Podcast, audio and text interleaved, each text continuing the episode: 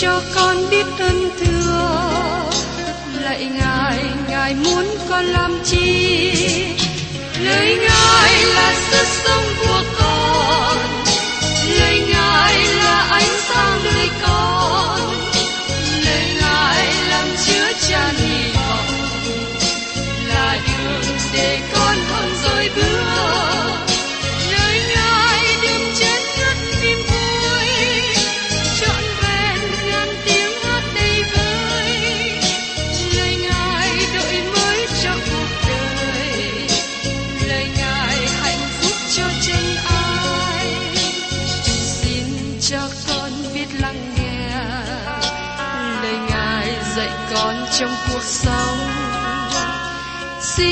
cho con biết lắng nghe.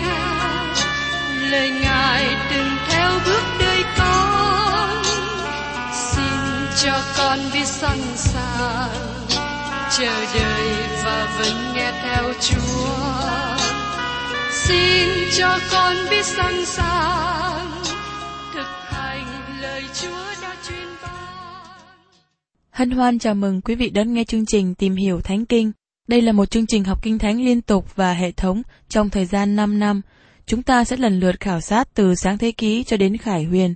Mục sư tiến sĩ McGee là người được Chúa dùng để sáng lập và thực hiện chương trình này. Ông tin rằng lời của Đức Chúa Trời có khả năng đáp ứng mọi nhu cầu cho tất cả mọi người trên thế giới, không phân biệt chủng tộc, văn hóa, trình độ tuổi tác hay phái tính. Ước mong quý vị theo dõi liên tục và giới thiệu cho thân nhân bạn hữu cùng đón nghe. Thân chào quý vị và các bạn. Tôi cảm ơn quý vị và các bạn đã cùng đồng hành với tôi trong hành trình tìm hiểu Thánh Kinh. Hôm nay, tôi cùng với các bạn đến sách Esai đoạn 7. Trong câu 1 và câu 2 của Esai đoạn 7 nói đến nội chiến giữa Judah và Israel. Và qua việc Israel liên hiệp với Syria để đánh Judah, kết quả làm cho nước Judah ở trong sự sợ hãi. Từ câu 3 đến câu 9 nói cho chúng ta về đường ống dẫn nước từ hồ phía trên, nơi mà Esai và con trai của ông gặp Acha, vua Juda, với lời khích lệ từ nơi Chúa. Từ câu 10 đến câu 16 là sự xác nhận và dấu hiệu của nữ đồng trinh sanh ra cho nhà David. Khi Acha từ chối xin một dấu lạ. Và từ câu 17 đến 25 nói cho chúng ta về sự xâm lăng của Judah bởi Syria, mà điều này được giữ ngôn về sự đón phạt. Bây giờ mời quý vị và các bạn cùng xem ở trong sách Esai đoạn 7 câu 1. Về đời Acha, con trai Jotham, cháu Osia, vua nước Juda, xảy có Resim, vua xứ Syria, và Pheka, con trai Remalia, vua Israel, lên đánh thành Jerusalem nhưng không thắng được.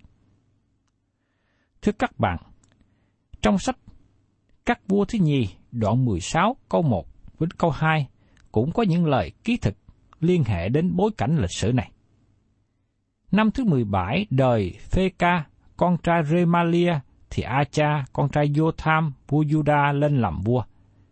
Acha được 20 tuổi khi lên làm vua, người cai trị 16 năm tại Jerusalem, người chẳng làm điều thiện trước mặt Jehovah Đức Chúa Trời người, y như David, tổ phụ người đã làm.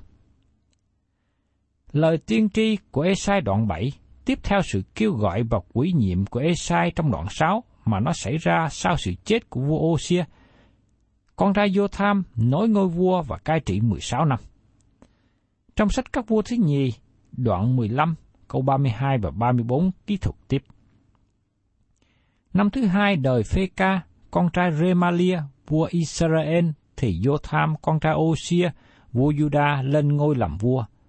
Người được 25 tuổi khi tước vị, cai trị 16 năm tại Jerusalem. Mẹ người là Jerusa, con gái Sa-đốc, người làm điều thiện trước mặt Đức giê va cứ theo trọn mọi điều ô xia cha người đã làm. Vô thang là vua tốt như vua cha ô xia, trong khi con trai của A cha nối ngôi vô thang làm điều ác. A cha cai trị 16 năm, và ông là một vị vua rất gian ác. Nội chiến xảy ra liên tục trong suốt thời gian trị vì này. Nó là một thời gian đau buồn trong dân Israel. Những điều đau buồn này được kỹ thuật ở trong sách các vua thứ nhì đoạn 16, câu 3 đến câu 4. Nhưng người, tức là vua Acha, đi theo con đường của các vua Israel, thậm chí bắt chước theo gương gốm ghiếc của các dân tộc Đức Sô Va đã đuổi khỏi trước mặt Israel, mà đưa con trai mình qua lửa. Người cũng cúng tế và song hương trên các nơi cao, trên gò và các cây rậm. Vua cha là cái trứng xấu. Tôi đoan chắc với các bạn điều đó. Ông sợ hãi bởi vì Israel đang liên hiệp với Syria ở miền Bắc mà họ đang chống nghịch lại với ông. Dẫu rằng lúc đầu họ không thắng được ông ta, nhưng Acha có lý do tin rằng cuối cùng họ sẽ thắng. Và trong sách Esai đoạn 7 câu 2, có người báo tin đó cho nhà David mà rằng, Sari kết minh cùng Abraham. Bây giờ Acha và dân sự người trong lòng kinh động như cây trên rừng bị gió dài. Acha không có tìm kiếm phước hạnh của Đức Chúa Trời cho chính ông hay cho đất nước. Qua sự liên hiệp của Resim, vua Seri với Phê-ca, vua của Israel làm cho Acha và dân chúng sợ hãi. Rõ ràng là cả Seri và Israel cố gắng hiệp nhau đánh chiếm nước Judah. Chính họ không thể thắng được, trong khi đó Acha tin là họ sẽ chiếm lấy thành Jerusalem. Dù Acha là vua không tin kính, nhưng trong lúc này Đức Chúa Trời chưa muốn đẩy dân Juda vào chốn lưu đày. Theo như lịch sử cho chúng ta biết, nước Juda không bị lưu đày vào miền Bắc, nhưng sau đó nhiều năm họ sẽ bị bắt lưu đày sang Babylon. Và trong sách Esai đoạn 7 câu 3, Đức Sô Va bèn phán cùng Esai rằng, Ngươi cùng con trai ngươi là Sea Jesúc, hãy đi đón A cha tại nơi cuối cống ao trên, trên đường cái, ruộng thợ nạn. Bởi vì Đức Chúa Trời chưa có đẩy nước Juda vào chốn lưu đài Ngài muốn khích lệ A cha để vua không có những quyết định ngu dại mà liên hiệp với Ai Cập. Vì thế Đức Chúa Trời bảo Esai đến gặp vua A cha. Có một vài việc mà chúng ta cần để ý trong câu ba này. Trước nhất, Esai gặp A cha ở nơi cuối cống ao trên. Nơi gặp gỡ này là vua đề nghị. Từ nơi cao chứa nước có bốn đường nước chảy xuống để cung cấp cho thành Jerusalem. Đó là nơi mà dân sự được đã khác. Các bạn không thể nào đã khác từ nơi ống dẫn nước. Các bạn cần đến nơi mà ống nước chảy ra. Đây là dấu hiệu về sự kiện cho rằng các bạn không thể nào nhận được phước hạnh từ nhà David, nhưng ở cuối dòng dõi của David là đấng đem nước sự sống. Đấng đó tức là Chúa Giêsu Christ. Ngài đến từ dòng dõi David và đem đến nước sự sống. Esai gặp vua ở bồn nước phía trên. Từ ngữ bồn nước có nghĩa gốc là phước hạnh. Tôi đoan chắc với các bạn rằng, tại xứ đó bồn nước là một phước hạnh. Từ ngữ tương tự này cũng được dùng ở trong thi thiên đoạn 84 câu 6. Đang khi đi qua trũng khóc lóc, họ làm trũng ấy trở nên nơi có mạch, mưa sớm cũng phủ phước cho nó. Một điều chú ý nữa là ao trên cao. Từ ngữ này được dùng hơn 30 lần cho đấng chí cao. Các bạn có nhớ lời được nói với người đã giúp đỡ Abraham là thầy tế lễ của Đức Chúa Trời chí cao? Như được chép ở trong sách Sáng Thế Ký đoạn 14 câu 18. Giờ đây phước hạnh của Đức Chúa Trời chí cao được ban cho ở cuối đường dẫn nước khi Chúa Giêsu đến thế gian. Một chữ nữa cần để ý là trên con đường cái rộng. Đường rộng đó dẫn lên cao để cho chân người đi bộ được sạch. Có một sự ứng dụng thuộc linh về từ ngữ đường rộng nói ở trong châm ngôn đoạn 16 câu 17. Đạo của người ngay thẳng, ấy là lìa bỏ sự ác. Ai canh giữ tánh nết mình, giữ lấy linh hồn mình. Đường rộng này cũng nói về sự thánh khiết, như được chép ở trong sách Esai đoạn 35 câu 8. Tại đó sẽ có một đường cái và một lối gọi là đường thánh. Kẻ nào ô uế sẽ không được đi qua, song nó sẽ dành cho những người được chuộc. Ai đi trong đường đó, dầu khờ dại cũng không lầm lạc. Đây là biểu tượng đề cập về đấng sẽ đến thế gian là đường đi, chân lý và sự sống. Tác giả Thi Thiên đã viết ở trong Thi Thiên đoạn 84 câu 5. Phước cho người nào được sức lực trong Chúa và có lòng hướng về đường dẫn đến Siôn. Chúa Giêsu nói rằng, ta là đường đi, lẽ thật và sự sống. Chẳng bởi ta thì không ai được đến cùng cha. Trong sách Giăng, đoạn 14 câu 6. Một điều chú ý nữa về chỗ gặp gỡ là nơi mà dân chúng đến để giặt quần áo. Nó là một ngày giặt đồ. Có sự ứng dụng điều này trong đời sống chúng ta. Nếu các bạn muốn có đời sống sạch sẽ, chúng ta cần phải đến với Chúa Giêsu. Ngài nói, các ngươi đã được trong sạch vì lời ta bảo cho. Trong sách Giăng, đoạn 15 câu 3. Các bạn thấy rằng, nó không phải là một việc tình cờ mà e-, Esai được đến một nơi tốt đẹp này để gặp vua Acha. Nó là một nơi có nhiều ý nghĩa thuộc linh cho chúng ta.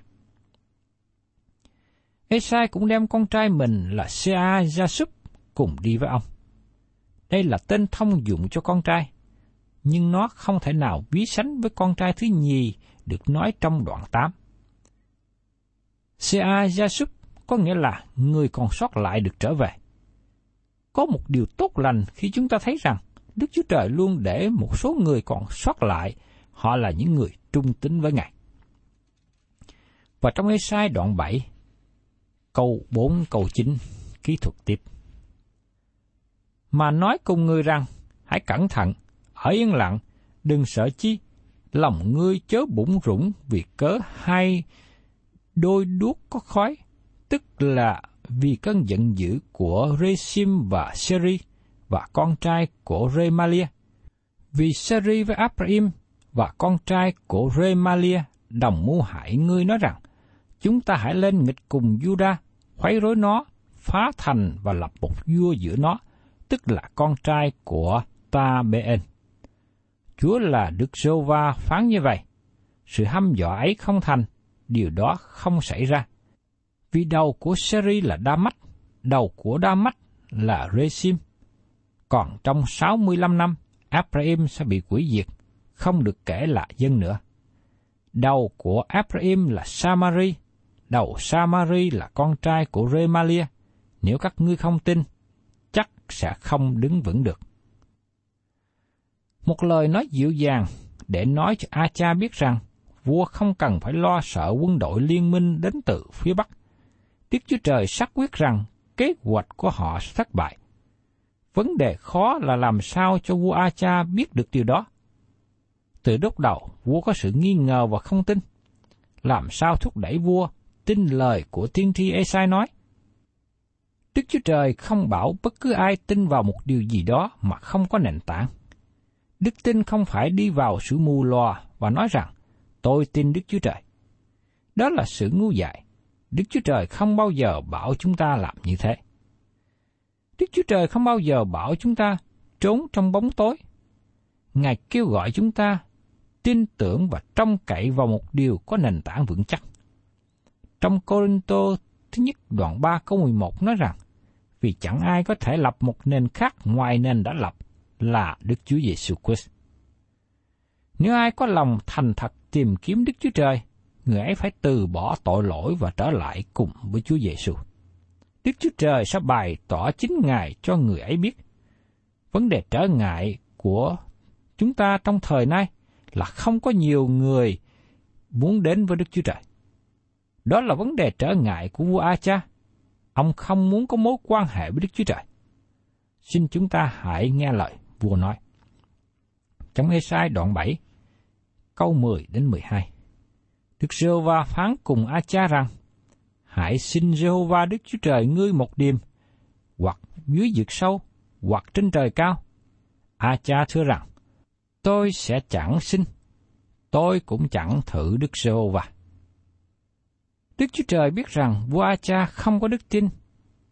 Ngài muốn ban cho A cha đức tin, nhưng A cha chỉ là một người giả bộ tin kính. Đức Chúa Trời ban cho ông cơ hội để cầu xin sự giúp đỡ và tiếp trợ, nhưng vua khước từ. Tôi tin rằng Đức Chúa Trời thất vọng về sự đáp ứng của vua A cha. Nhưng rất tiếc, ngày nay vẫn còn có nhiều người làm như thế ở xung quanh. Và trong Ê-sai, đoạn 7 câu 13. Ê-sai bèn nói rằng, hỡi nhà David hãy nghe, các ngươi cho làm phiền người ta là nhỏ mọn, mà muốn làm phiền Đức Chúa Trời ta nữa sao? Đức Chúa Trời nói rằng, đây là vị vua không tin. Ta không bảo các ngươi tin một sứ điệp bởi vì Esai nói, ta muốn đặt một nền tảng trên nó. Ta muốn ban cho ngươi một dấu lạ sự siêu phàm để cho các ngươi biết rằng sứ điệp đó đến từ ta. Nhưng vua Acha từ chối cầu xin một dấu lạ. Do vậy, Đức Chúa Trời vẫn ban cho một dấu lạ, nhưng không phải ban đến với Acha, nhưng ban đến cho cả nhà David.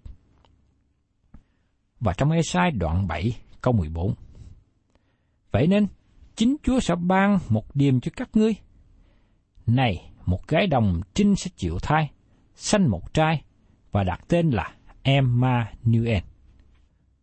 Đức Chúa Trời đặt một nền tảng cho lời thiên tri. Nếu các bạn muốn biết sự sanh ra bởi nữ đồng trinh có thật hay không, xin mời các bạn đọc qua bốn sách tinh lành để tìm hiểu. Thí dụ như trong Matthew đoạn 1 câu 18-23 ký thuật như sau. Và sự Giáng sinh của Đức Chúa Giêsu Christ đã xảy ra như vậy. Khi Mary mẹ Ngài đã hứa gả cho Joseph, song chưa ăn ở cùng nhau, thì người đã chịu thai bởi Đức Thánh Linh. Joseph chồng người là người có nghĩa, chẳng muốn cho người mang xấu, bèn toan đem để nhẹm. Song đang ngẫm nghĩ về việc ấy, thì thiên sứ của Chúa hiện đến cùng Joseph trong giấc chim bao mà phán rằng, Hỡi Joseph, con cháu David, ngươi chớ ngại lấy Mary làm vợ, vì con mà người chịu thai đó là bởi Đức Thánh Linh. Ngươi sẽ sanh một trai, ngươi khá đặt tên là Giêsu, vì chính con trai ấy sẽ cứu dân mình ra khỏi tội. Mọi việc đã xảy ra như vậy để cho ứng nghiệm lời Chúa đã dùng đấng tiên tri mà phán rằng, Nay, một gái đồng trinh sẽ chịu thai và sanh một con trai, rồi người ta sẽ đặt tên con trai đó là Emmanuel, nghĩa là Đức Chúa Trời ở cùng chúng ta. Esai đoạn 7 câu 14 trở thành một câu có rất nhiều sự tranh luận trong Kinh Thánh, bởi lời tiên tri liên hệ đến sự sanh ra bởi nữ đồng trinh. Những người không tin chống nghịch một cách mãnh liệt. Họ chống đối về việc này. Họ từ chối việc gái đồng trinh sanh con. Sự tranh chiến xảy ra bởi ý nghĩa của từ ngữ gái đồng trinh trong tiếng Hebrew. Sự kiện cho thấy rằng thiên sứ trích dẫn lời tiên tri từ Esai đoạn 7 câu 14 để bày tỏ cho Joseph về việc cô Mary mang thai trước khi kết hôn mà không có sự quan hệ tình dục với bất cứ người nam nào. Lời giải thích của thiên sứ làm thỏa lòng Joseph và ông đã tiếp nhận. Có một số bản dịch kinh thánh dùng chữ con gái trẻ mà nó có nghĩa về gái đồng trinh. Thí dụ như trường hợp của đầy tớ Abraham đi đến Haran để tìm cô dâu cho Isaac, ông cầu xin Đức Chúa Trời soi dẫn để ông tìm được đúng một cô gái, và Rebecca được diễn tả như sau. Trong sáng thế ký đoạn 24, câu 16. Người gái trẻ đó thật rất đẹp, còn đồng trinh, chưa gả cho ai. Nàng xuống giếng nhận đầy bình nước rồi trở lên. Sau khi người đầy tớ của Abraham cầu nguyện xong, ông chờ đợi sự soi dẫn từ Đức Chúa Trời. Ông nói tiếp trong sáng thế ký đoạn 24 câu 43. Này, tôi ngồi gần giếng này, cầu xin hễ người gái trẻ nào sẽ ra sách nước và tôi nói cùng nàng rằng, xin cho tôi uống một hớp nước trong bình. Từ ngữ con gái trẻ đề cập về một nữ đồng trinh, đó là người nữ chưa có sự quan hệ tình dục với bất cứ người nam nào. Xin chúng ta hãy chú ý một lần nữa lời của tiên tri Esai. Này một gái đồng trinh sẽ chịu thai, sanh một con trai và đặt tên là Emmanuel. Esai nói rằng, tên Ngài sẽ là Emmanuel. Nhưng các bạn không tìm được bất cứ nơi nào trong các sách tinh lành gọi Ngài với tên này. Emmanuel có nghĩa là Đức Chúa Trời ở cùng chúng ta. Người ta gọi Ngài là Giêsu bởi vì Ngài cứu dân Ngài ra khỏi tội. Nhưng thưa các bạn, Chúa Giêsu không thể nào cứu dân Ngài ra khỏi tội lỗi trừ khi Ngài là Emmanuel, tức là Đức Chúa Trời ở với chúng ta. Mỗi khi các bạn gọi Ngài là Giêsu, các bạn nói rằng Đức Chúa Trời ở với chúng ta. Vì Chúa Giêsu là Đức Chúa Trời. Ngài là Đức Chúa Trời ở với chúng ta và Đức Chúa Trời là cho chúng ta. Giêsu là Chúa cứu thế của chúng ta, sanh ra bởi nữ đồng trinh. Hiện nay, các bạn có đặt đức tin vào Ngài hay chưa? Khi Esai nói lời tiên tri trong đoạn 7 câu 14, có lẽ một số người đến và hỏi rằng, khi nào điều đó xảy ra? Tôi nghĩ lúc bấy giờ, tiên tri Esai nhìn xuống và nói rằng, nó còn lâu lắm.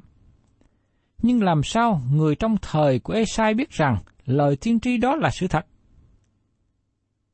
Lời tiên tri về sự giáng sanh của Đấng Christ bởi nữ đồng trinh được ứng nghiệm, đúng như Esai đã nói, bởi vì Đức Chúa Trời đã nói nhiều điều khác nữa cũng được ứng nghiệm trong thời của tiên tri Esai.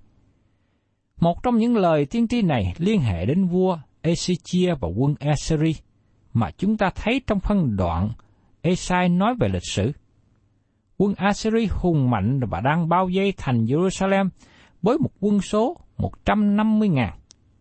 Đó là điều ảm đạm cho Jerusalem nếu như thành này bị sụp đổ. Vì thế, vua Ezechia đi vào đền thờ quỳ gối xuống và cầu nguyện trước mặt Đức Chúa Trời. Vua cầu xin cho được giải cứu.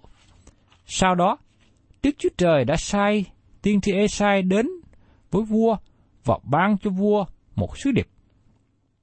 Esai nói cho vua Ezechia rằng, xin vua đừng có lo lắng, quân đội Assyri sẽ không vào được thành phố và cũng không chiếm được thành. Tiên tri Esai nói rằng, không một mũi tên nào sẽ bắn vào thành Jerusalem. Xin các bạn nghĩ đến 150.000 quân lính có cung tên cầm trong tay, nhưng không một ai bắn một mũi tên nào cả. Chỉ cần một tên lính bắn một mũi tên thì Esai bị kể là tiên tri giả. Tất cả những gì tiên tri Esai nói với vua Ezechia đều thành sự thật. Và trong Kinh Thánh Tân ước làm chứng về sự kiện Chúa Giêsu được sanh ra bởi nữ đồng trinh, đúng như những gì mà tiên tri Esai đã dự ngôn.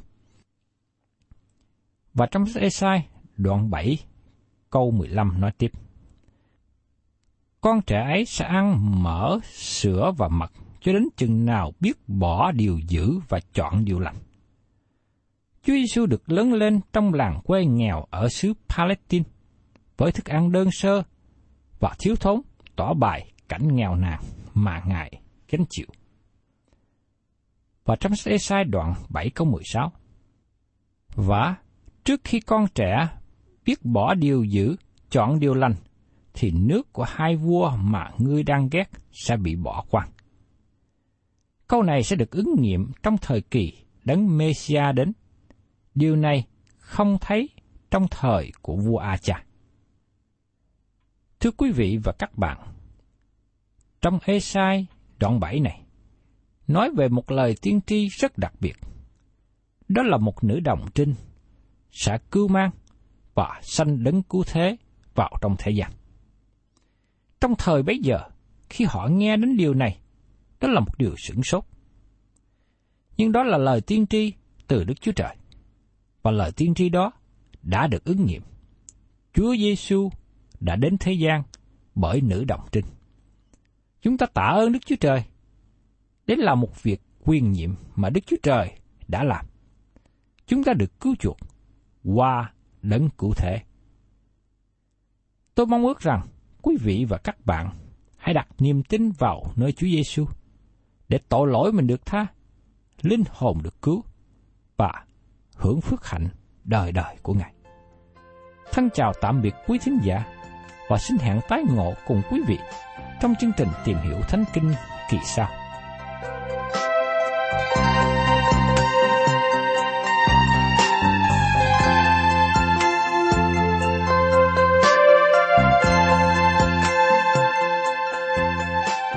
Cảm ơn quý vị đã đón nghe chương trình Tìm hiểu Thánh Kinh. Nếu quý vị muốn có loạt bài này, xin liên lạc với chúng tôi theo địa chỉ sẽ được đọc vào cuối chương trình. Kính chào quý thính giả.